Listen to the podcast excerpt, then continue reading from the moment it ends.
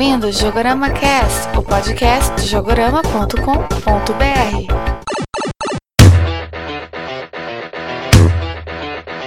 Olá, ouvintes do Jogorama Cast. Aqui é o Leandro Alves e o Fábio. Aqui é a Nádia. E eu sou o Daniel.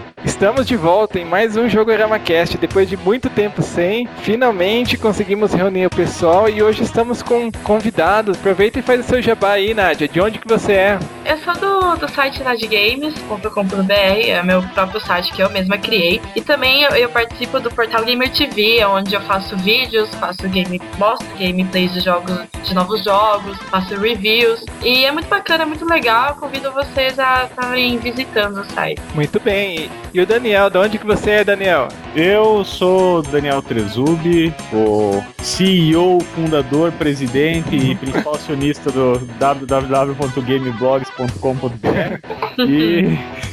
e é isso. Então, beleza. E o tema do Jogarama Cast de hoje vão ser jogos antigos da época do MS-DOS. Vamos relembrar os clássicos jogos da época que eles tinham poucas cores, gráficos quadriculados, vinham num monte de, disquete, mas mesmo assim eram muito divertidos e conseguiram marcar a época. Então, tudo isso e muito mais logo após a leitura dos e-mails. Ou do nosso Trolloló, escutem aí.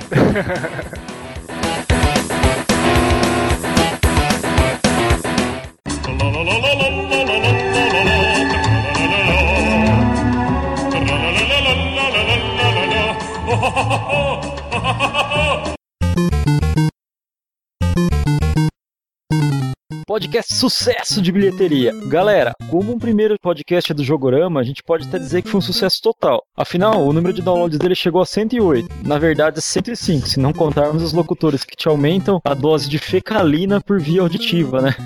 Ninguém consegue colocar tanta bosta dentro de vocês pela orelha. é, cada um tem um talento, não é verdade?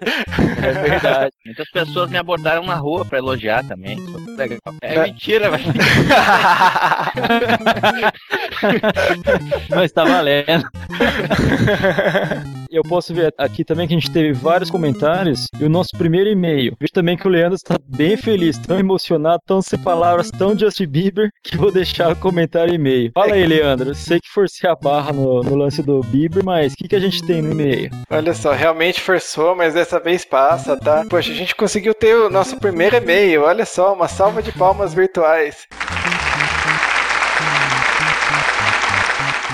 O e-mail é do Matheus, o Matt do fórum do Jogorama. Então ele escreveu aqui: Queria dar os parabéns pelo primeiro Jogorama Cast. Primeira coisa, queria que vocês comentassem sobre os old gamers, aqueles jogos antigos de PC e também indicar os que valem a pena, como Demonstar e Dot Valley. São boas pedidas. Eu comecei jogando no TK95 também, que era um computador de 8 bits das antigas. Já joguei bastante no MSX, no PC também, desde a época que todo mundo só tinha aqueles monitores horríveis horríveis de fósforo verde que deixava qualquer jogo horrível.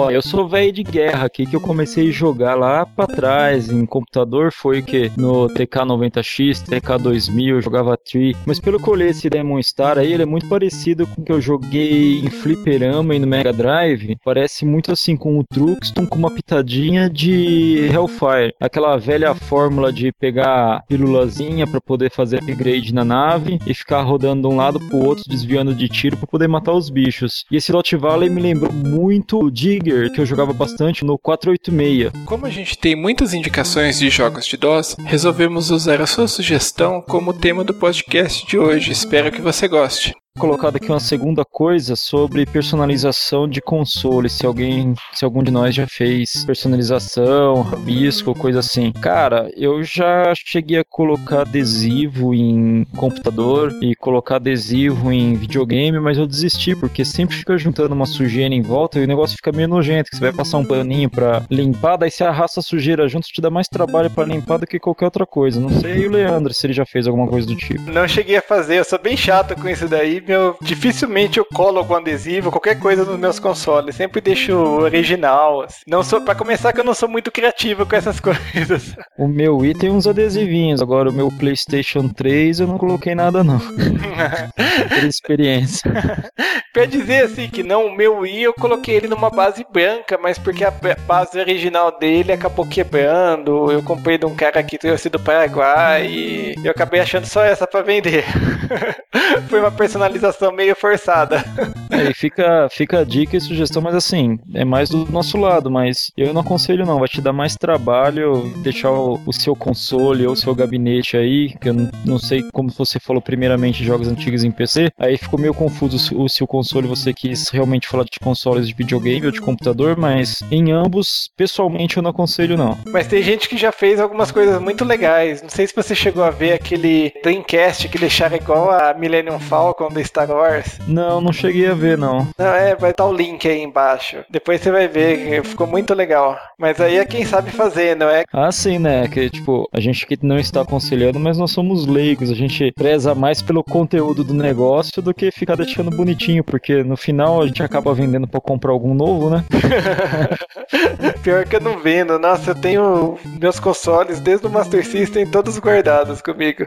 mas aí, Matt, ficou, gostamos muito de receber seu e-mail. Gente espera receber mais e-mails, tanto os seus quanto dos outros ouvintes. E eu posso ver aqui também que a gente tem vários comentários. Aqui, tô vendo um comentário aqui, João Vitor. Qual aquela música dos 1 e 15? Lá, lá, lá, lá, lá, El. Essa música é fácil, João Vitor. É assim, ó.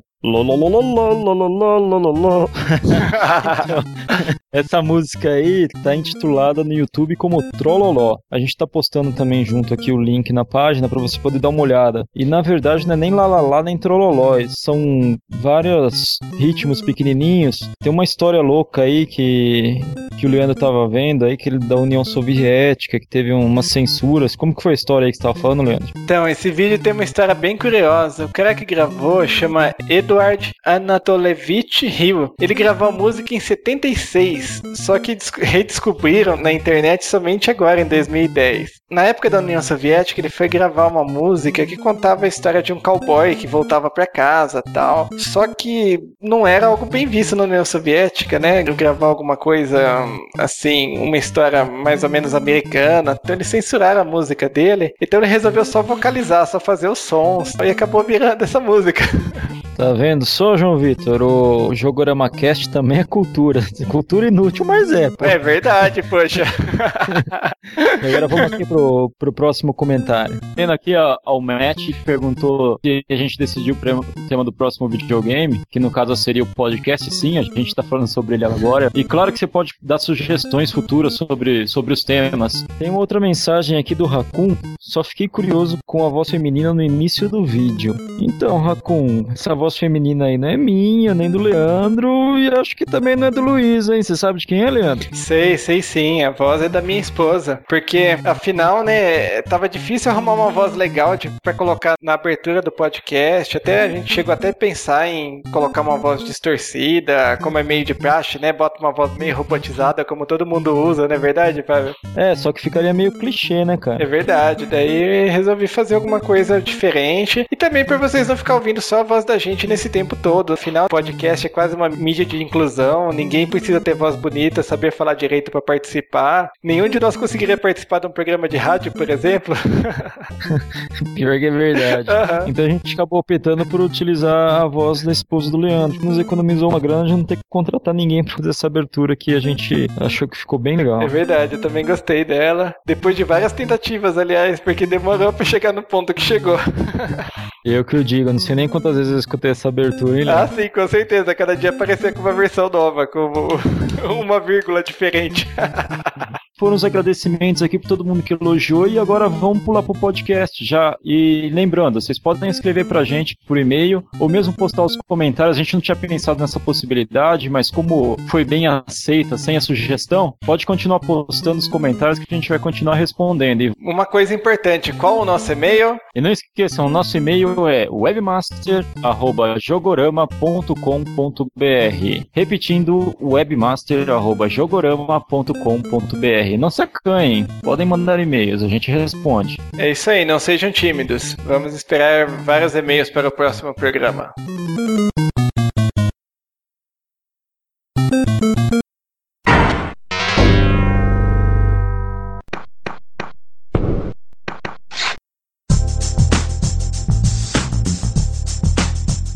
Eu acho que vale a pena a gente explicar o que é o MS-DOS. Que a cara, aposto que muita gente não sabe o que é isso. É verdade. Ah, é mas verdade. é, Geração Call of Duty não sabe.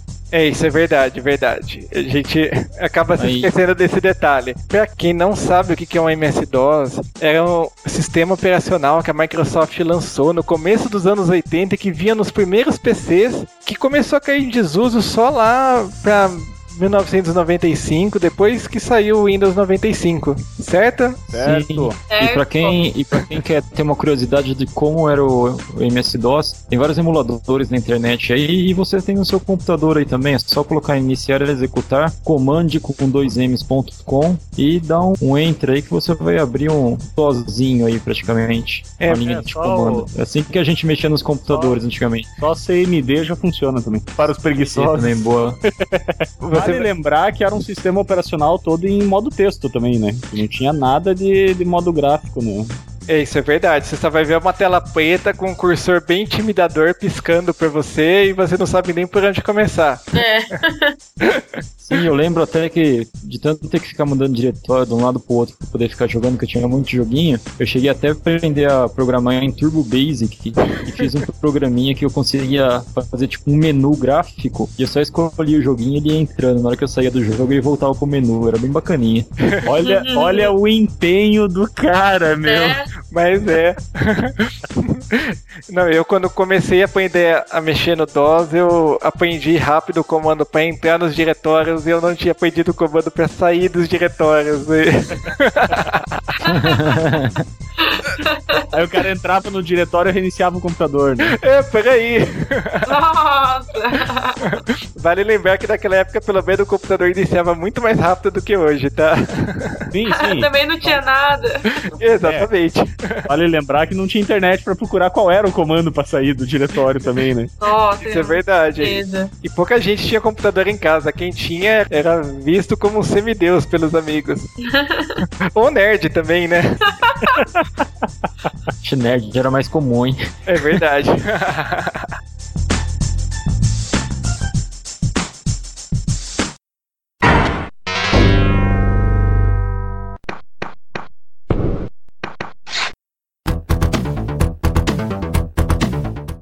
existem muitos jogos de DOS que são legais e vale a pena a gente citar, a gente vai fazer da seguinte maneira: vamos pedir para cada um recomendar três jogos que gostam e falar um pouquinho pra gente o que acha, o que acha legal, comentar um pouquinho do jogo. É claro que vai ficar muita coisa de fora, então não adianta nem escrever depois reclamando, porque vai ficar muita coisa de fora. Se conformem com isso. E quem que vai querer começar? Quem vai ser nossa primeira Eu posso começar aqui, ô Leandro. Beleza, Claro Fábio. pode faltar é o bom velho clássico Alley Cat, que foi lançado primeiramente para o Atari em 83 e depois em 84 pro PC. Eu adorava ficar jogando Alley Cat, ficar pulando o gatinho de um lado pro outro, tomar sapatada na cara. Era muito louco o joguinho, assim, pro, pela época, né? Que o negócio era tudo feito em rosa e azul. E, era, e foi um joguinho BBM, até é um joguinho assim, pro, pros tempos atuais, bobo, mas na época era muito divertido. Não sei se vocês já chegaram a jogar. Eu já cheguei, eu já tive. Na, no meu primeiro PC, eu cheguei a jogar um pouquinho de Alley Cat, tinha um disquete com esse jogo. O jogo em si, é como o Fábio falou, tem acho que. Se eu não me engano, ele é CGA, tem quatro cores só, assim. Se você jogar no monitor colorido, ele é preto, verde, branco e, e rosa. Fica feio pra caramba. Eu já cheguei a jogar ele verde e preto, né? Naqueles monitores velhos de fósforo.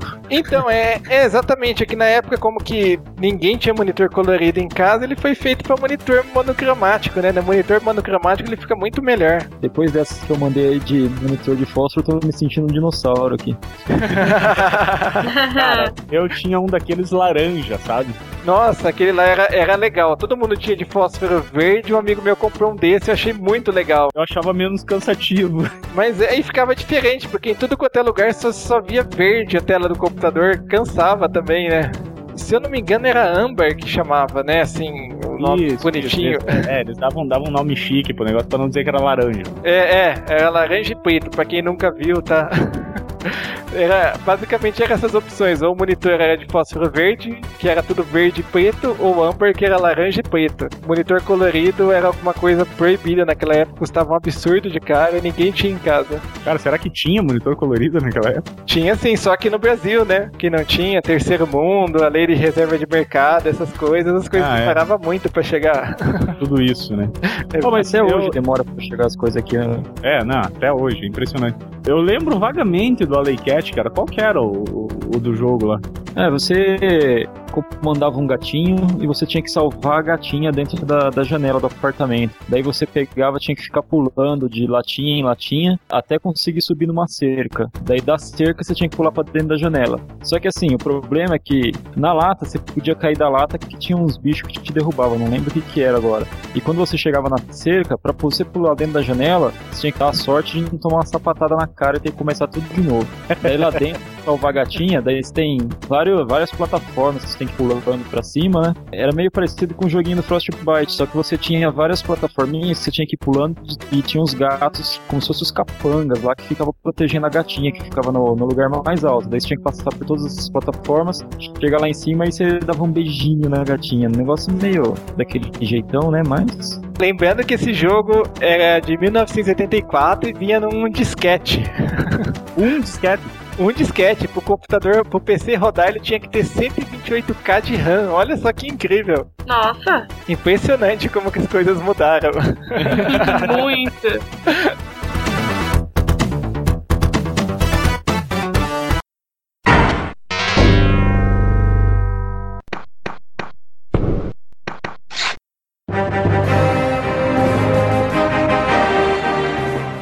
Um jogo que eu joguei muito na época do DOS era o Star Wars TIE Fighter, que era um simulador de piloto do Império do universo de Star Wars. Do clássico TIE Fighter, né? Esse daí Ah, é, marcou isso. a época. Tido como TIE Fighter. E eu lembro que quando eu vi esse jogo, eu falei, meu, que ideia fantástica dos caras, né? Porque era a primeira vez que você passava pro lado negro da força, né? Acho que foi antes, né, que saiu o X-Wing, né? E depois que veio o TIE Fighter, né? De, na linha de simulação. Isso, o primeiro foi o X-Wing e depois foi o TIE Fighter. Eu lembro que o X-Wing eu olhei assim e falei, ah, tá, é legalzinho e tal, mas não me empenhei de jogar. Mas Entendi. quando saiu o TIE Fighter, meu amigo, aí eu pirei o cabeção.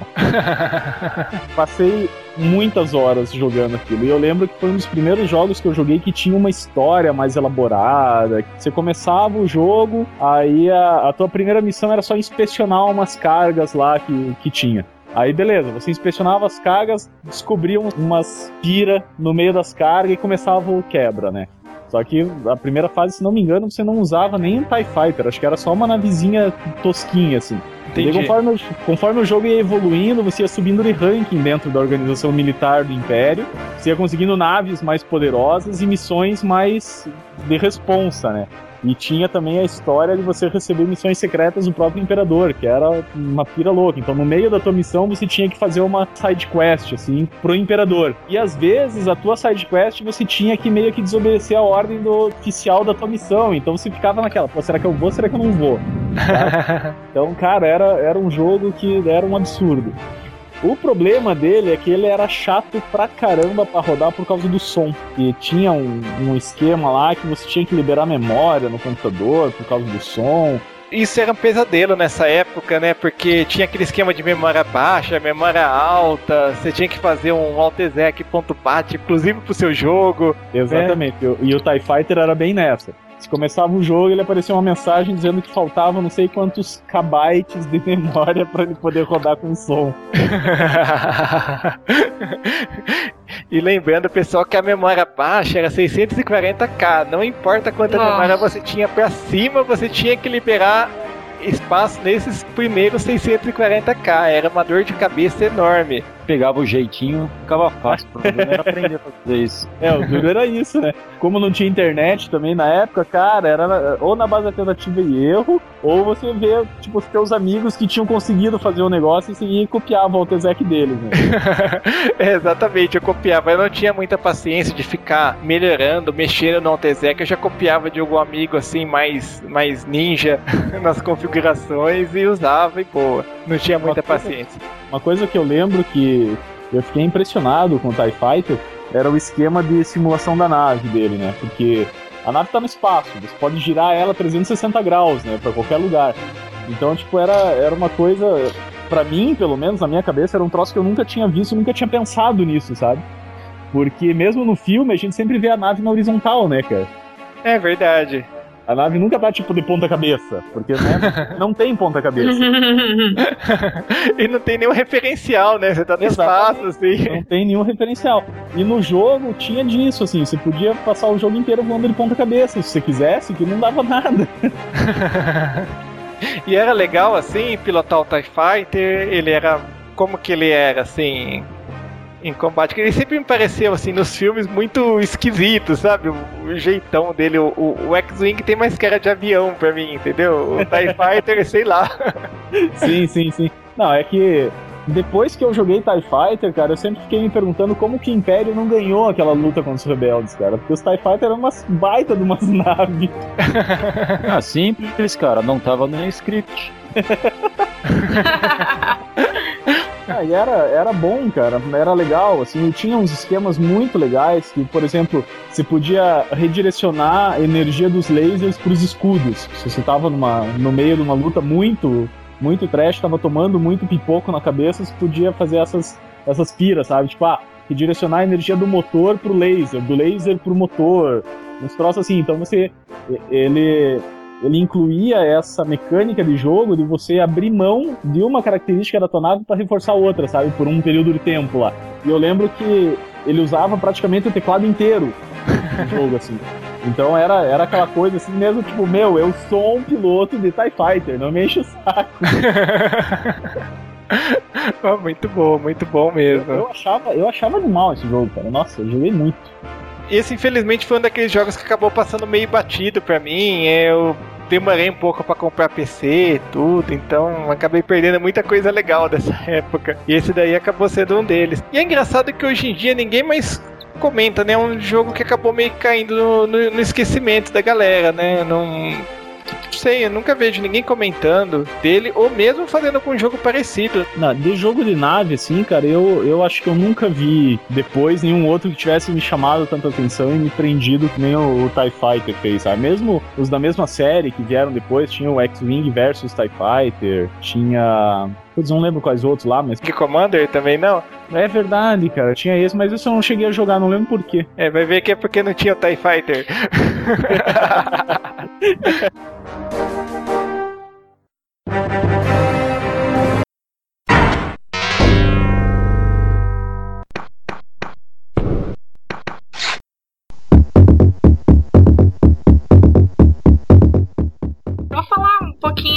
um, um jogo que marcou bastante assim, a minha infância, né? Apesar de eu ser novinha, eu também joguei em DOS. É... eu joguei o Prince of Persia, né? A galera nova acha que Prince of Persia só foi dos jogos mais novos para PlayStation 2. Não teve as versões anteriores, nos, nos joguinhos mais inferiores, nos gráficos é, não tão bons. Mas na verdade ele foi lançado realmente em 1986. E eu fui jogar o jogo em ah, um pouquinho mais pra frente, já tinha monitor colorido, né?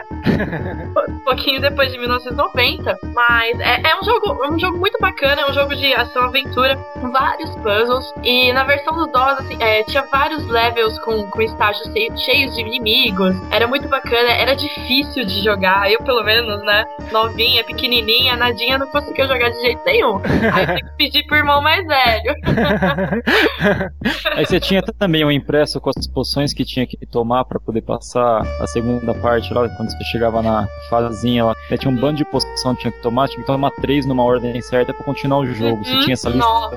Também? Ah, sim. Isso eu acho que todo mundo tinha em casa, isso daí, né? É porque isso era uma proteção contra a cópia. Quando você comprava o jogo original, bonitinho, ele via com um manualzinho lá qual poção você tinha que tomar. Quem pegava o piratão não sabia. Daí, tipo, quando você terminava a primeira fase, chegava nessa sala cheia de poção e tomava a poção errada e morria.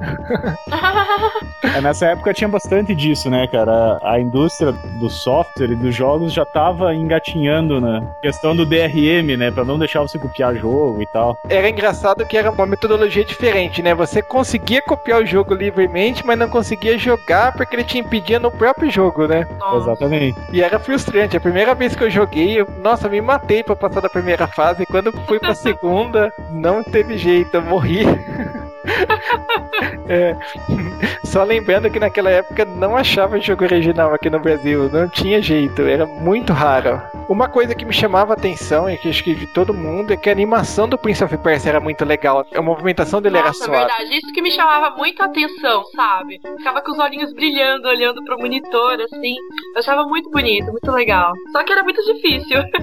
Que era Ctrl Shift L e você pulava as fases, cara. Aí você tinha que iniciar com Prince Mega Hits, daí você conseguia roubar até não poder mais, adicionava Meu tempo. Deus! É, Verdade. você apertava uma tecla, você apertava K, você matava o guarda, era muito louco. Ele era um jogo complicado porque o esquema do pulo dele, ele não pulava exatamente na hora que você mandava, né? Ele dava mais um Nossa. passinho e pulava. Tipo, eu até pegar essa manha demorava, cara.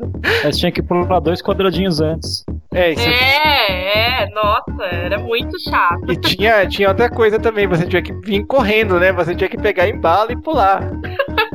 Tinha isso ainda. É, é verdade, acho que foi, acho que foi, eu pelo menos que eu lembro, acho que foi um dos primeiros jogos que teve uma movimentação mais realista, assim e tal. Tipo, tanto a, a animação mesmo quanto os controles dele, né? Uma coisa que era assim, que era muito é, curiosa, é que o jogo você tinha 60 minutos pra salvar a princesa, né? Não sei se vocês lembram. É verdade, tinha Nossa, tempo, né? É, É, pra assim, pros padrões de hoje, que o pessoal reclama, fala, pô, o jogo só tem 10 horas, o jogo curto. Terminei rapidinho. O jogo tinha, você tinha que terminar ele em uma hora, tá? Mas você nunca ia terminar ele da primeira vez. Você acabava morrendo ou acabava o tempo. Sempre acontecia alguma coisa. Que era um E. grande labirinto, né? É verdade. Não tinha jeito, você não conseguia gravar, você acabava voltando pro começo do jogo e tinha que começar tudo de novo. O que eu mais odiava nesse jogo era quando você esquecia que tinha aqueles espetos no chão, sabe? é verdade, você tinha que E daí você passar achava- devagar. Você achava que dava pra passar correndo aquela tela, porque, tipo, o tempo tava correndo, você já tinha morrido umas vezes e tal, e daí. Aquele troço te matava. Meu, isso era o que eu mais odiava nesse jogo. Mais do que os guardinha, mais do que pulo errado. Esse é... E ela, quando eu pegava a poção falsa e matava. Nossa, Nossa, isso é verdade. Ou e também as poções ficavam meio escondidas, era meio chato de conseguir, né? muito difícil, nossa. Mas o pulo irritava muito, nossa.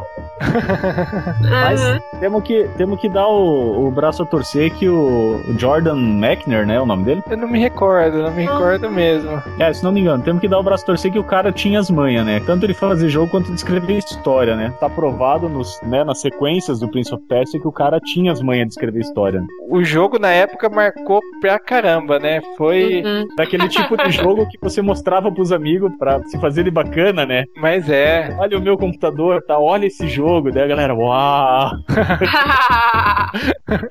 Mas o negócio que eu ficava de boca aberta, assim, com a animação do jogo, era com a princesa. Quando ela virava e Era muito mexia o cabelo. feito, né? Isso, é muito legal. Pros padrões da época, assim, não tinha nada igual. Cara, em É joguinho, muito em bom, jogo cara. 2D mesmo, eu acho que foram poucos os que chegaram nesse nível, cara, na época. que eu me lembro que seguia assim que assim que acho que até mais antigo e inclusive era também do Jordan Mechner era o Karateka. É verdade. Ah, mas era dele também, não dá pra. é, é, era dele e veio antes, né? Mas é outro também que caiu no esquecimento. Hoje pouca gente lembra do, do Karateka, né? Quem teve Apple II, quem conseguiu jogar no Apple II, mas a, a animação não era tão boa quanto o Prince of Persia, mas era muito boa. É, o cara caprichava. Lembrando que quando saiu o Karateka de 84, você imagina, 84 ainda o pessoal jogava Atari, com aqueles quadradões gigantes, tudo. e ele fazendo uma animação bonitinha, até que um pouco colorida. É verdade, cara. Mas esse cara, na verdade, ele ganhou, tipo, um milhão de pontos no meu conceito quando eu vi que foi ele que escreveu a história do filme do Prince of Persia, cara. Inclusive o filme até que foi legal, né? Não costuma, não foi aquela bomba que costuma ser os filmes que são baseados em jogos, né? Uhum. Foi bacana, É, foi bacana, eu bastante gostei. É. Ah, mas o, o pai da criança tá envolvido, cara. Não tem como ficar ruim, tá ligado? Então, é isso Isso que é importante, né? Porque a maioria das vezes o pessoal compra os direitos, com usa o nome, muda tudo. Tem que ser fiel à história. Aí eu vi, o cara tem, tem um senso, um senso comercial, assim, digamos. Porque o cara deu aquela adaptada na história, tipo, para transformar num filme legal, entendeu? É verdade. Então ele, ele misturou coisas em vários jogos que a galera criticou, né? Tipo, ah, não, não tem nada a ver com o jogo. Pegou coisas de um jogo, misturou com o do outro e tal, não sei o quê. Mas, meu, o cara fez um filme pra vender, né? Não adianta. É, não dá pra ser 100% fiel ao jogo. Nunca dá. É mídia diferente, é outra, outro esquema, né? Assim como nunca dá pra fazer um podcast sobre um assunto só, né?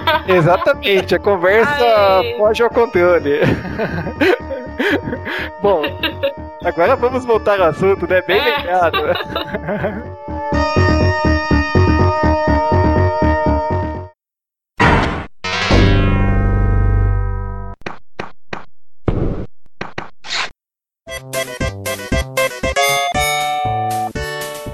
Então, outro jogo que é legal, que vale a pena falar, é o Commander King. Ele foi lançado pela ID Software em, 19 no começo de 1990, tá? E ele era um daqueles jogos que vinham naquele esquema de shareware. Na verdade, ele era dividido em três jogos, né? Meio que independentes.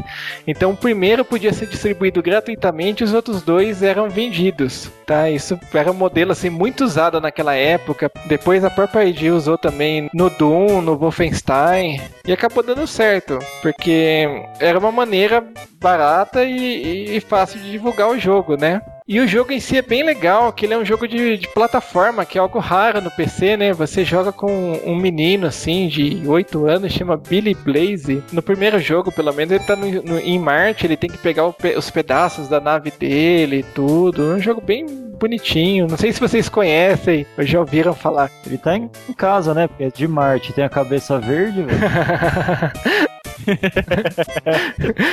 é que o menino usa um capacete. É, cara, nessa época também você tinha que usar um pouco a imaginação também, né? É, isso é verdade. A imaginação ajudava bastante. Pros padrões da época, os gráficos estavam muito bons. Poxa, 1990. Quem joga hoje, assim, duas coisas que vai acabar é, sentindo falta aqui. Como que os gráficos ainda foram feitos para aquelas placas EGA, então só tem 16 cores. Então tem poucas cores, assim. Vocês vão ver que o jogo, apesar de ser colorido, falta um pouquinho de cor e o som, assim, é, é, é bem simples. Mas o jogo em si é bem divertido. É, e esse bichinho verde aí que você comanda, ele tem essa cabeça verde, mas a cabeça dele lembra muito a Rose dos Jetsons, lembra aquele robôzinho? é que o capacete do menino, ó, quer ver? Dá uma olhada. Vou colocar o link aqui pro pessoal que tá escutando ver. E você vai ver que, assim, é um menino com um capacete, um capacete grande. Ah, que bonitinho. É. É, ele em si era um jogo bem bonitinho, assim, bem visual de, de cartoon, de desenho. Era quase um Super Mario Bros. pra PC, né? Guardado as devidas proporções. Tinha save game, qual que era o esquema? Tinha, você podia gravar a qualquer momento, tanto no mapa quanto dentro das fases. É, inclusive isso, ele começava no mapa, mesma mecânica assim, Mario 3, por exemplo. Você começava, você conseguia andar no mapa até um determinado ponto onde tinha uma fase, e daí você tinha que passar daquela fase para conseguir passar daquele ponto. Só que ele não era tão linear, tinha várias bifurcações que você podia seguir, assim, você podia variar bastante a ordem das fases. Ah, tinha esqueminha do mapa e tal, né? Daí podia... Tinha, tinha sim. Foram lançados ó, é, sete jogos da série e mais um pra Game Boy Color em 2001, tá? Fez bastante sucesso na sua época e depois meio que sumiu, né? Só teve essa reaparição aí no Game Boy Color, mas também não, não fez muito sucesso. Ah, hoje em dia, inclusive, ele é vendido no Steam, tá? É um dos poucos jogos que antigos assim que é desses que a gente citou que é fácil do pessoal conseguir jogar de maneira legal, assim, né? Sem fazer downloads por aí. Quanto custa? Os três primeiros episódios custam 5 dólares. Caro, hein? É, agora no fim do ano, no Steam, ele devia estar vendendo por o quê? 10 centavos. né, nas promoções de fim de ano. Mas é mesmo, nem me fala dessas promoções de final de ano que fizeram um estrago no meu cartão de crédito. Faça uma conta no Steam e ganhe Commander Queen. Commander King, né? Commander Queen. É, fica terrível. Mas legal, é um jogo que vale a pena. Quem nunca jogou, é uma boa oportunidade de conhecer um jogo legal dessa época. E antes de gastar dinheiro, dá uma olhada no YouTube, que ele é bem esquisitinho. Não, melhor ainda, baixa a versão Sharer. Você pode baixar a versão Sharer, não tem nenhuma restrição. Você vai poder jogar assim, é o primeiro jogo, é razoavelmente longo. Você vai poder conhecer bastante, ver se você gostou dele, se vale a pena você comprar. Nossa, é da ID Software. Isso, é, é um dos jogos, dos primeiros jogos dela. Você vê como as coisas evoluem, né, cara? Os caras fizeram Doom e Quake depois. Então, não, mas pensar que começar com um jogo bonitinho desse desse, né? Depois o próximo jogo dele já teve nazista, depois o outro já teve demônios. e daí pra pior.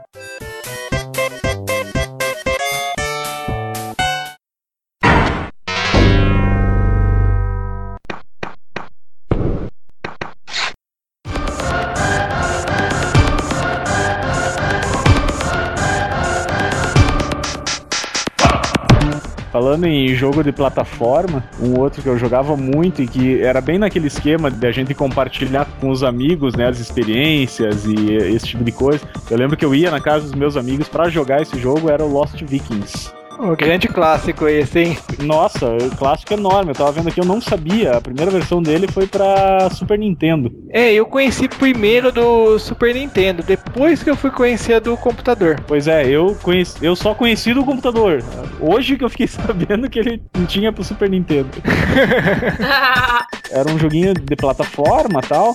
Só que era um joguinho de plataforma com um conceito diferentinho, assim, tipo, eram, eram uns três vikings que tinham sido raptados por um, um imperador do mal alienígena lá e levados para um, um zoológico intergaláctico, um troço assim. E daí você tinha que fugir do zoológico intergaláctico lá com os três vikings. Você controlava um de cada vez dentro da fase e cada um tinha uma habilidade diferente. Então era aquele esqueminha de você combinar as habilidades deles para tentar resolver a, a fase para poder fugir, né? Você tinha que ver o momento certo de usar cada um deles. As fases eram muito bem feitas, exatamente explorando as habilidades de cada um dos vikings. Exatamente. E você tinha que, tinha que pensar, né, o que, que você ia fazer com cada um, né, pra, pra conseguir chegar no final da fase. E, e o jogo era longo, hein? pois é, pois é, você tava comentando, eu não sei, cara, eu acho que eu não terminei isso aí. não, eu, eu, não estou me lembrando assim de cabeça, mas uma vez eu vi uma lista com todos os passwords dele, eu lembro que era bem longa. Sério? Sério, sério sim. Eu, eu não cheguei tão longe no jogo. Eu peguei mais o, o, o começo dele e tudo, mas. E pelo... o legal, o legal do The Lost Vikings é que ele já era mais bonitinho, assim, né? Os gráficos já eram legais, os personagens uhum. assim eram bem marcantes, né? Tinha bastante personalidade cada um deles. É, era da Blizzard, né, cara? Antes dela se chamar Blizzard ainda. Sim, sim, sim. É, é. Como, é que era, como é que era o nome da. Interplay, acho. Não, não, Interplay era quem publicou, era Silicon e Synapse. Ah, é verdade, que tinha um cérebrozinho, a, a logo era um cérebrozinho roxo, acho. Isso, isso, acho que ele usava óculos, algo assim, era legalzinho o logo dele. Nossa. Essas coisas marcam, cara. É verdade, poxa. Toda vez aparecia na apresentação, poxa, eu não esqueci não. Qual que era, quais que eram as habilidades dos vikings lá, você lembra? Um corria e pulava. Um tinha um escudo, né?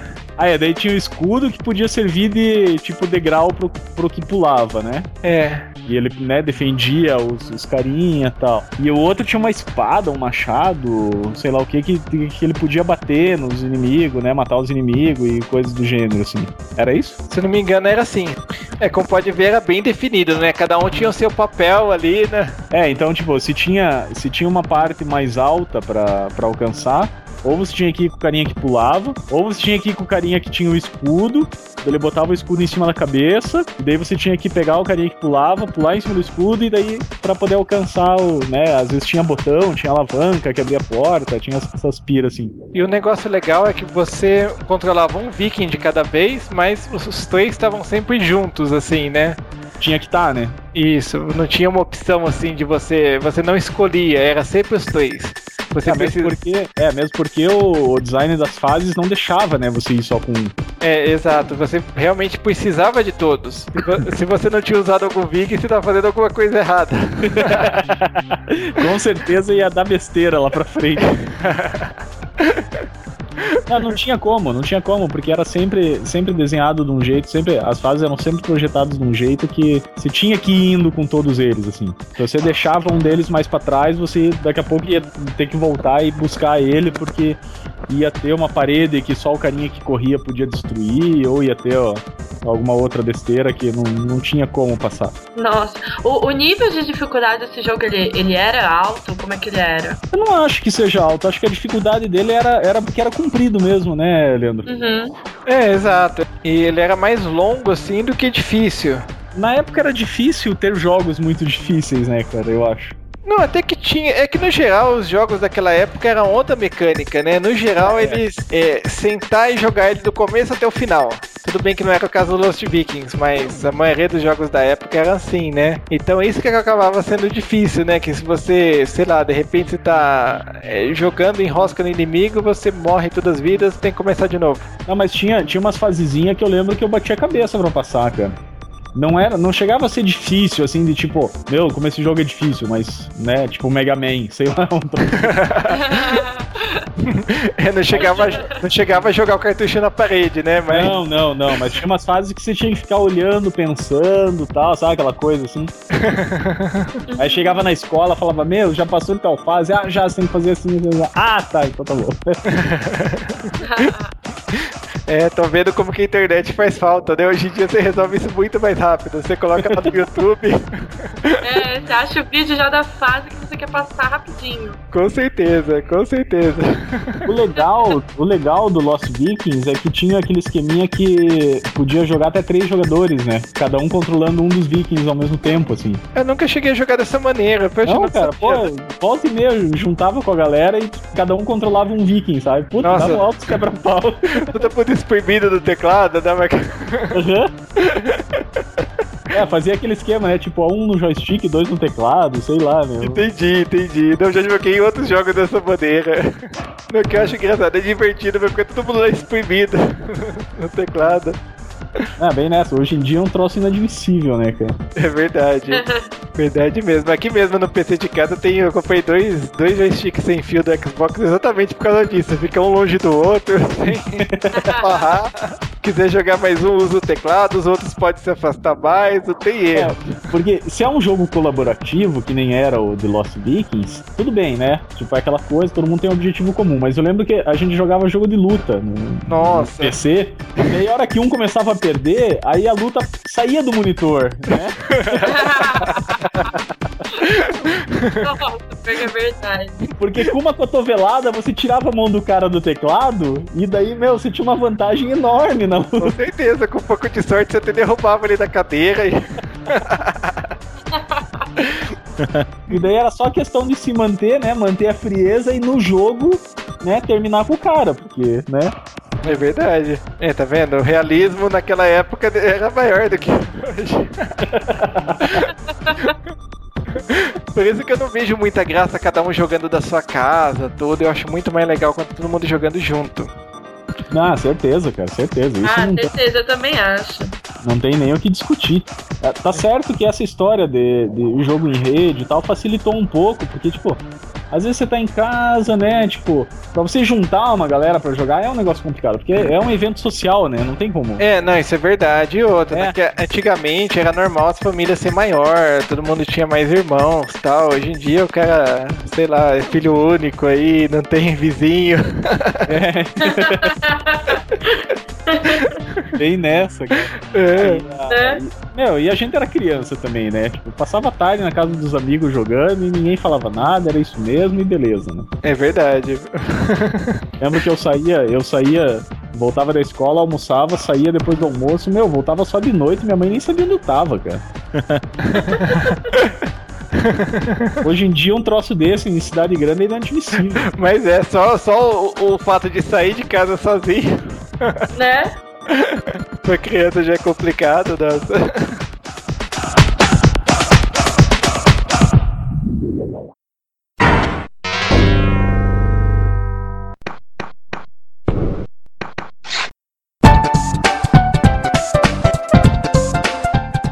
Então, não sei se você lembra, uma coisa legal do, do Lost Vikings é que o, o, jogo era engraçado pra caramba, assim. Tipo, os vikings eram mó palhaço, eles viviam fazendo umas piadinhas um com o outro. Tipo, era, era, era um jogo que, além de divertido de jogar, era um jogo que tinha umas sacadinhas, assim, muito legais, né? Não, mas é, é visualmente já passava um certo humor, assim, os próprios vikings são, são bonitinhos, são engraçadinhos, uhum, assim, uhum. né? E a própria história também, é, poxa, viking alienígena. É, não, o negócio nada a ver, né? Três vikings foram sequestrados por alienígena para serem colocados num zoológico intergaláctico. Já. É. Mas é mesmo, né? Aí uma coisa que eu não sabia, porque eu não jogo World of Warcraft, mas os três ah. vikings têm uma aparição especial lá no World of Warcraft. Nossa, eu não sabia, eu também não. Sabia é, também. Acabei de saber. Essa informação foi um patrocínio da Wikipedia. Ah, muito bem. é porque convenhamos, se a gente jogasse World of Warcraft, a gente não tinha arrumado tempo de gravar o podcast, né? Com certeza.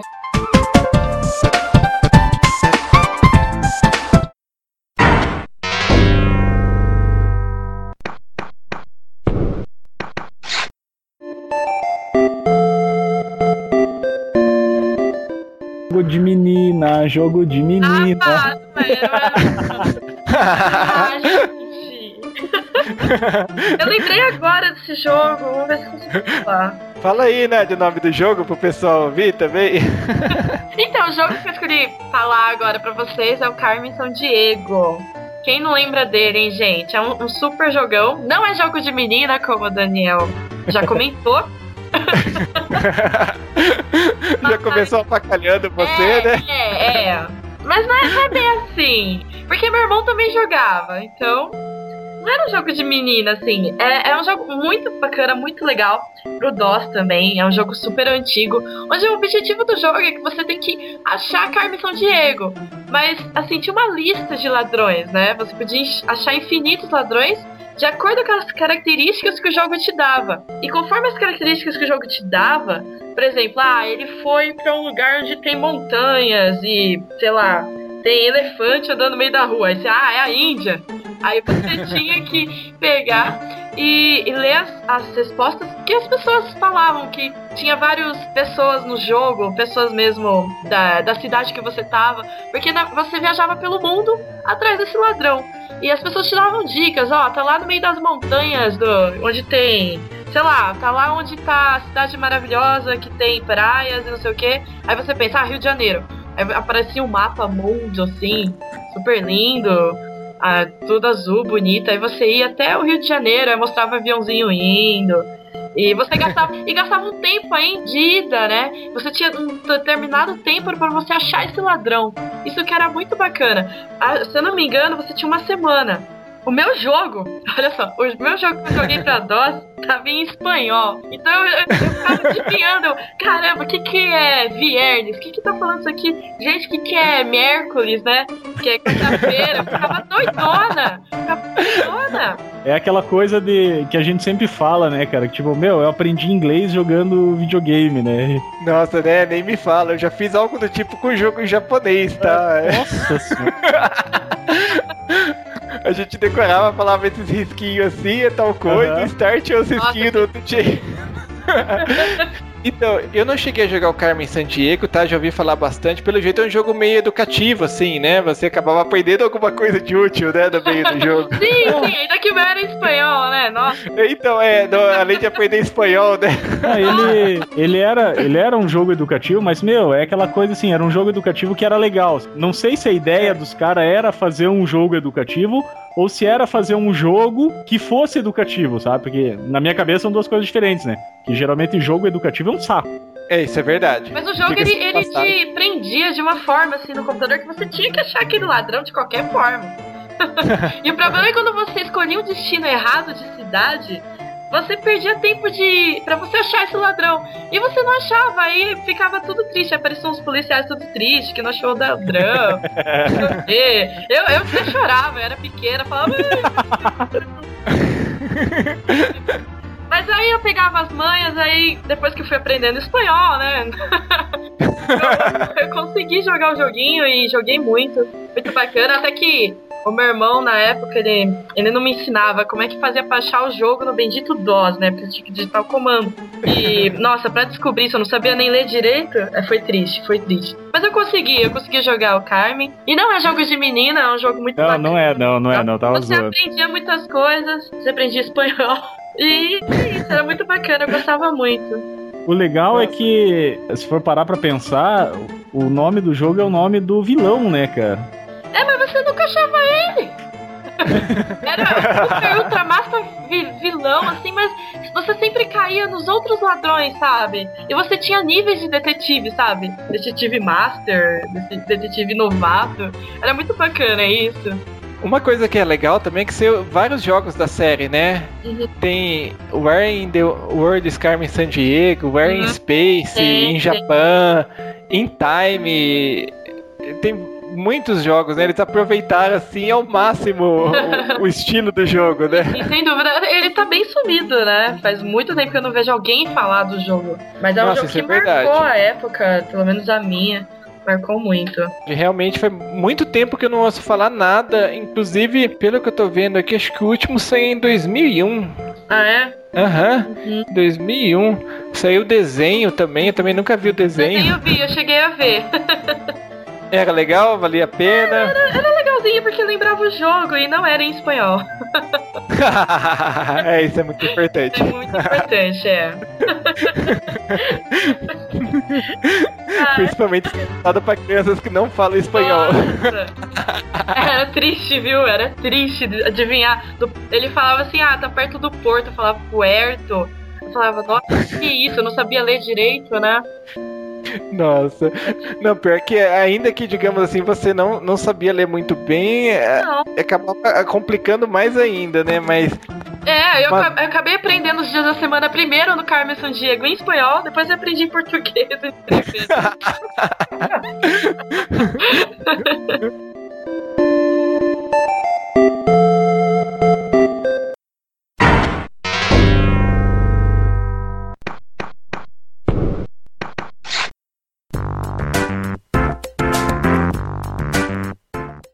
outro jogo legal que pouca gente conhece hoje em dia é o Life and Death. É um simulador de médico. Você é um médico residente num hospital e você tem que cuidar das pessoas, você examina, vê qual que é o problema dela, pode encaminhar para um especialista, pode medicar, mandar para repouso, ou se o caso for grave, você faz o mais legal que é operar o paciente, tá? Só que é assim, o jogo é razoavelmente realista e não é fácil você operar alguém. Eu sempre mato meus pacientes quando me chegam a operar. que assassino! Mas não tem jeito, não é por maldade, não. Eu já, já fiz cada barbeiragem, tá? Já esqueci de ligar a anestesia, já esqueci de botar luva. Nossa! Como assim esqueceu de aplicar anestesia, cara? Ainda bem que você não seguiu a carreira de médico, hein? Então, tá vendo? Não, é verdade. Como que as coisas, né, acontecem. Realmente eu não, não serviria pra ser um médico. É que você imagina o seguinte, o jogo não é muito intuitivo e também não tem os gráficos muito bons, né? Na hora de operar, você não sabe muito bem, apesar do cara falar, "Ah, aplique o antibiótico. Você não sabe aonde que tá o antibiótico, o que que é o antibiótico. e daí você cai na besteira de ficar testando, coloca alguma outra coisa e acaba injetando. é. Nossa! Eu, eu não lembro que eu apliquei, acho que era lidocaína, o coração do paciente disparou, ele acabou morrendo.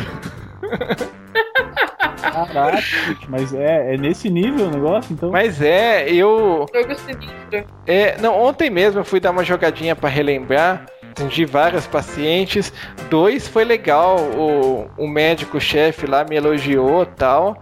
Uns três eu levei uma carcada porque tinha feito bancada, tinha usado raio-x ou ultrassom quando não deveria. E uns sete, oito pacientes acabaram morrendo, tá? Ou na mesa de cirurgia ou porque eu não operei eles e suturou apêndice ou alguma coisa do tipo, tá? Porque todas as doenças que você pega é tudo na região, assim, é tudo o apendicite, pedra no rim, tudo na região abdominal. Aham.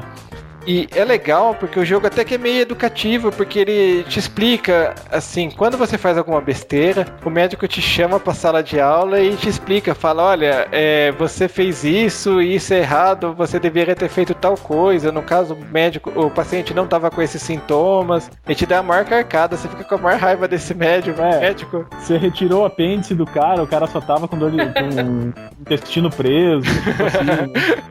É, mas o problema ainda é se eu conseguisse tirar o apêndice, né? Normalmente acaba fazendo alguma besteira antes de tirar o apêndice. É, sacanagem. Mas é, poxa, você vê que não tem a menor vocação pra ser médico quando joga esse jogo. Eu vou até botar um vídeo aí, vocês vão ver que fazer uma cirurgia do jogo não é algo trivial. Tem várias etapas, você tem desde que ligar a anestesia, lavar as mãos, botar a luva, passar o antibiótico, daí que você vai cortar, tem que suturar onde tá tendo hemorragia, e daí que você vai abrindo cada uma das camadas até você chegar no apêndice. É trabalhoso, é longo, não é algo trivial assim. Acho que pouca gente deve ter conseguido completar essa cirurgia. Cara, eu tô vendo um vídeo aqui. Realmente o troço é complexo, cara. Mas- Muito, eu também tô vendo, nossa.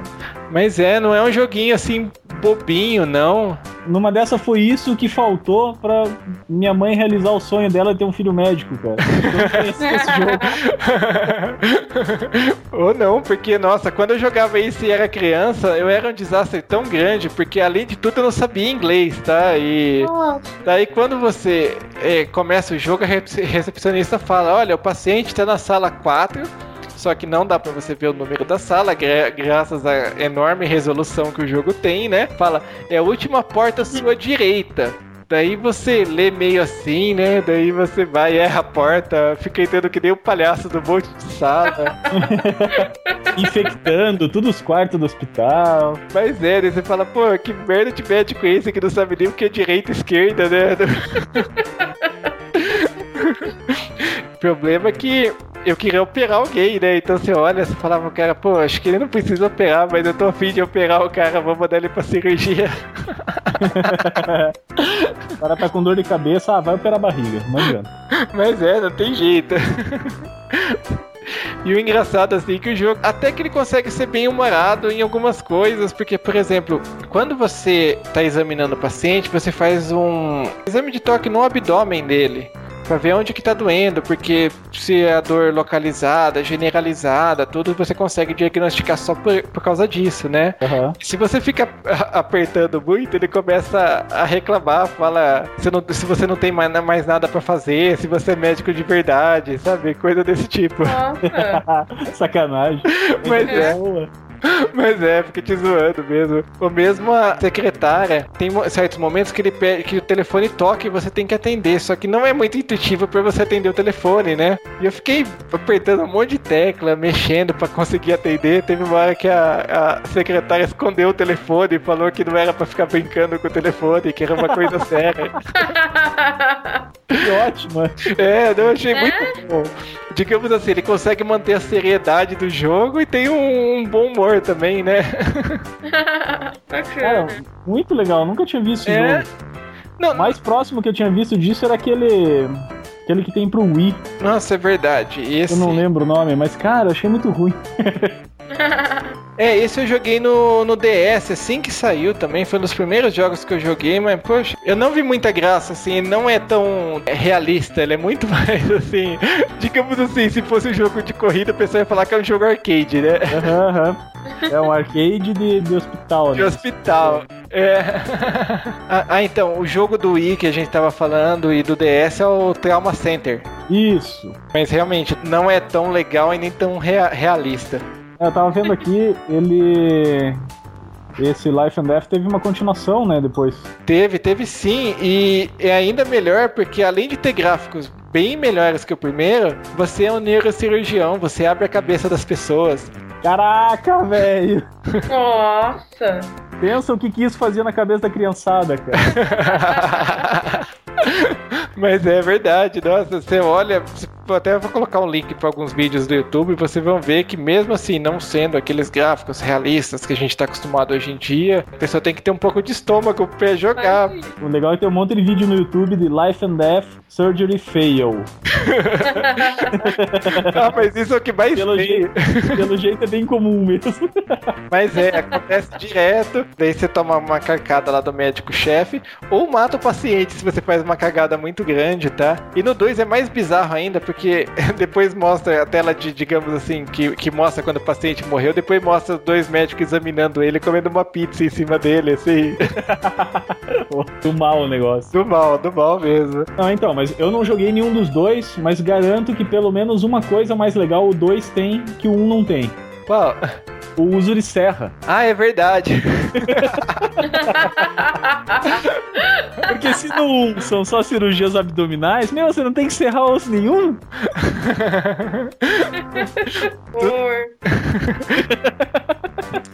Não, e além de tudo, as cores são muito estranhas, né? Ontem eu fiquei aqui olhando pra um raio-x e falei, nossa, que, que droga que é essa? Normalmente no raio-x você já não consegue diferenciar muitas coisas, agora em baixa resolução, com os pixels enormes. É que o plano de saúde do paciente é muito ruim, ele não pode pagar um raio-x decente, né? Mas é mesmo, é bem por aí. A mesma coisa, eu vendo o ultrassom, eu, pô, o que, que eu tenho que procurar aqui, né? Até que eu vi um que tava com problema, eu falei, pô, parece que ele tá com um monstro no estômago dele, acho que tem que operar. o médico olhando o ultrassom de ponta cabeça, né? Tipo, sabe nem o que tá fazendo, cara, meu Deus do céu. É muito legal. Fica aí a dica. Quem quer um simulador de médico decente e não liga pro, pros gráficos antiquados, né? Joga Life and Death ou Life and Death 2, que garanto que você vai se divertir pra caramba, vai matar um monte de paciente e ainda vai, vai aprender alguma coisinha. Saiu só pra PC mesmo? Não, ele chegou a sair pro Mac, pro Amiga e pro, pro Atari ST e pro Apple II GS. É só micro antigo. Aham, uhum, não, é só computador, né? Não saiu pra nenhum console. Não, não, não chegou a sair. Inclusive, ele usava mouse. Tá? Ele é um jogo de, de 1988. Na época, o mouse era algo misterioso que pouca gente tinha em casa e mal sabia sim, sim. que servia. Olha que legal, o jogo original vinha com uma máscara de cirurgião e um par de luva de látex.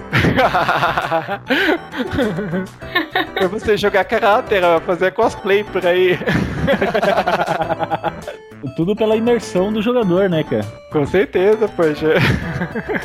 Não, eu lembro que na época, a primeira vez que eu joguei esse jogo foi no. Um amigo meu tinha comprado um 286 na época e todo mundo já PC XT, tá? Já era um computador top de linha ainda. Ele comprou esse tal monitor âmbar aí, então já chamava mais ainda atenção porque não era verde, né? e tinha um mouse. Esse era um dos únicos jogos que realmente usava o mouse. É. E ah, uma curiosidade também, quando você se registrava no jogo, você tinha que fazer uma assinatura do médico, né? Tipo a rúbrica dele, né? Uhum. Que você usava, assim, tipo, quando você medicava alguém, ou qualquer coisa que você fazia, você clicava lá para ele colocar aquela rúbrica que você fazia. Olha que legal. É, é, muito show, mas você fazia a rúbrica com o mouse e aquele mouse sim, antigo sim. de baixa resolução, você parecia um analfabeto escrevendo, você ia umas letras muito horríveis, um garranchão muito feio, assim. Nada mais coerente, né, cara? É, pensando por esse lado, sim, é verdade. é, mas o toque de realismo do jogo que a gente é não tinha parada pra pensar. não tem como médico no jogo ter uma letra decente. Não adianta. Senão não é médico. Exatamente. É, legal, cara. Não, não conhecia esse jogo, curti, vou dar uma olhada depois. Ah, muito legal. bacana, muito legal.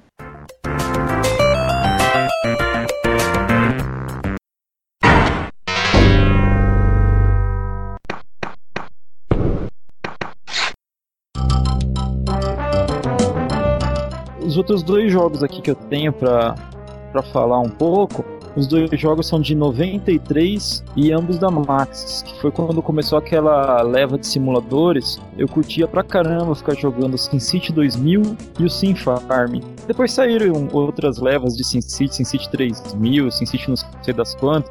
Mas para mim o mais legal de todos era o 2000. Eu gostava muito de ficar comandando a cidadezinha, construir tudo bonitinho. Eu construía os quarteirões do tamanho depois para quando eu crescia muito a cidade, colocar o alcohol de não ter que ficar destruindo as coisas, só destruir as casinhas. Nossa, era muito gostoso ficar jogando isso.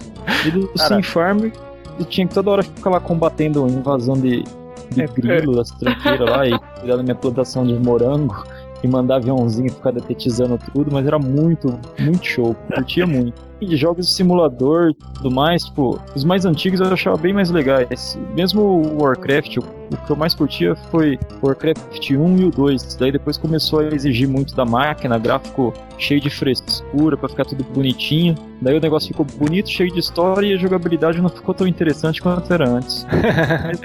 joguinhos antigos. O que me lembra que eu joguei o SimCity, a versão do DOS mesmo, cara. A primeira versão desse troço.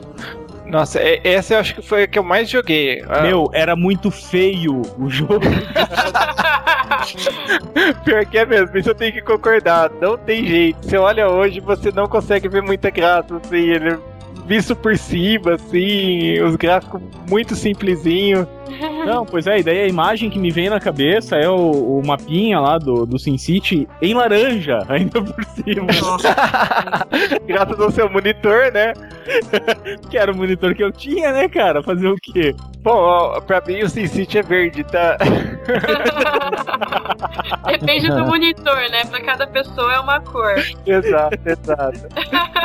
Eu joguei muito o SimCity. e, Nossa, era um joguinho muito divertido de construir cidade e tal, como o Fábio falou.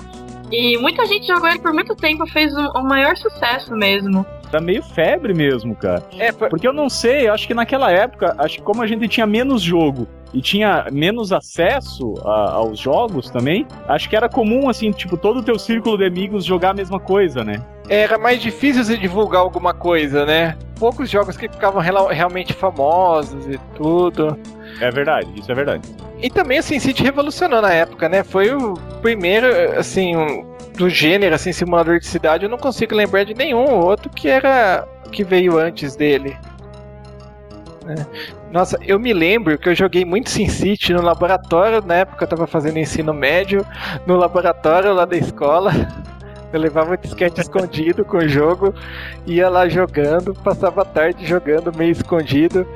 E uma vez aconteceu um negócio que eu nossa, eu não sabia que podia acontecer, nunca mais vi. Do nada, a usina nuclear que eu construí explodiu, encheu de coisa Nossa. radioativa da tela e você não podia construir em cima. Tipo, ficava aquele símbolozinho de coisa radioativa espalhado no mapa e você não constru- podia construir nada por cima nem apagar, ficava lá. Ah, eu costumava des- ah, desligar o lance de desastres, porque tinha invasão de ET, tinha é, maremoto, terremoto, furacão, tinha um bando de coisa que destruía a sua cidade. Eu pegava e desligava tudo isso aí pra poder jogar legalzinho.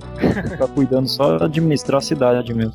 Nossa, e, e ainda fazia umas barberagens, porque, tipo, eu diminuía o orçamento dos bombeiros pra economizar. E se começava com incêndio na cidade, não tinha que parar. Então, mas daí pra pagar, é, o único jeito era de demolir alguns quarteirões em volta. daí parava o incêndio alguma hora. E o SimCity 2000, né, já que o Fábio comentou dele, ele inovou pra caramba, melhorou pra caramba em relação ao primeiro SimCity, principalmente na parte dos gráficos, que realmente ficaram bonitos em 3D. Foi um, um salto de uma versão pra outra. Eu achava bonito pra caramba aqueles alcoologies lá. Vocês já chegaram a plantar algum alcoology lá? Já, meu irmão era viciadão, encheu uma cidade de alcoology. Eu também já fiz isso. Tá muito legal. Quem tiver afim de jogar o, o SimCity original, tem uma versão de software livre dele, chama Micrópolis. Se procurar no, no Google, é, é capaz de achar ainda. Eu lembro que eu joguei um tempo atrás. A gente vai colocar um link Pelo logo abaixo. já foi lançado, ele já não, não se tornou software de domínio público, não? Não. Cara, eu não sei, cara. Essas histórias de software eu sempre fico com o pé atrás, cara, quando falam essas coisas, sabe? Olha, oficialmente, é, uma vez eu fui até estudar um pouquinho isso, pelo que eu lembro, no- nos Estados Unidos, segundo a le- legislação dele, é, o copyright para software vale por 75 anos. Ou seja, vai demorar pra caramba ainda pra, pra expirar. Não, e tipo, quando, por exemplo, o MS-DOS estiver próximo a cair no domínio, né, no domínio público, daí eles vão lá e mudam a lei pra, né, ficar É. mais um tempo. Exato, exato. É mais ou menos o que aconteceu. Se eu não me engano, eu não lembro se já muda, se chegaram a mudar ou se eles estavam fazendo pressão pra mudar, que o copyright em cima do do Mickey, parece, tava pra vencer. E a Disney tava fazendo uma pressão em cima É verdade. da lei. Eu não lembro se chegou a mudar se- ou não, ou se eles só estavam fazendo pressão, mas tava acontecendo isso exatamente por questão do copyright que tava pra expirar. Uma curiosidade legalzinha sobre o Sin City, o original lá, o do DOS mesmo, aquele de 1989, ele ganhou o prêmio de melhor programa educacional em 1989. Nossa. Pra você Nossa. ver como os conceitos eram um pouco diferentes, né? É, mas eu me lembro uma vez, eu vi, eu não lembro em que revista que eu vi uns alunos de uma escola dos Estados Unidos mostrando pro, pro presidente da época, era o Bill Clinton, uma cidade que eles tinham feito do, do, do Sin City e tudo. Eu falei, pô, que, que legal você poder fazer isso na escola e ainda ficar famoso por causa disso, né? Só lá mesmo, né? Não adianta. É, aqui não, não funciona desse jeito. Se a Aí gente fizer aqui, toma uma piapa na cabeça e se manda estudar, né? com certeza, com certeza. Aí uma coisa interessante também é que o, o, o, de- o criador, né, o designer do SimCity foi o Will Wright, que mais tarde também foi o criador do The Sims. Olha, Ah, ele sempre foi assim genial pra criação de jogos, de novos conceitos, né? Gostando ou não desses jogos, não tem como negar que na sua época eles conseguiram revolucionar, criar coisas novas e tal. É, o cara tinha uma pira por joguinho de simulação, né, cara? Tinha, tinha mesmo. É, se for lembrar, assim, digamos, quando começou a Maxi só fazia jogos de simulação, né? Eu não me lembro de nenhum, assim, que não seja. Porque depois que saiu o Eu só me SimCity, lembro de simulação também. porque que nem o, o Fábio tava comentando, o Sim Farm também, depois teve o Sim Earth. Não consegui entender aquele negócio. Eu também não, eu me esforcei, tá? Eu me esforcei pra caramba pra entender, mas nunca me fez sentido. Você misturava uns bichos, saía umas coisas muito estranhas, né? Ah, é, ó, tem outro também. Ó, é, Cara, tem vários sim, Tem. qualquer coisa. Tinha o Sim Ant, é o o Sim. simulador de, de formigueiro. É, esse, esse eu joguei também, eu achava legal. Mas, nunca esse era foi mais novo, né? Esse, era, esse eu acho que já era em 3D e tal, né? Não era tão bom, não, assim. Era... Ó, Não, as- não disse que era bom, eu disse É. que era mais novo. É, é, é. Aqui, ó, só uma listinha, só pra constar. Tinha o Sim Ant, Sim Farm, Sim Earth, Sim Life, Sim Tower, Sim Island e Sim Health.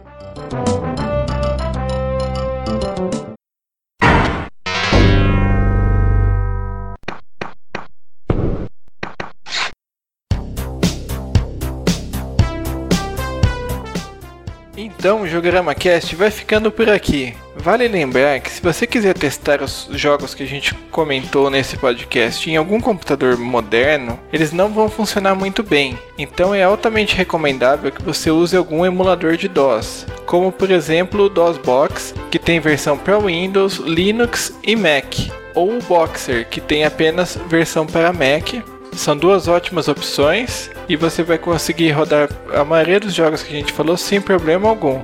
Então é isso, pessoal. Até o próximo Jogorama Cast. Tchau!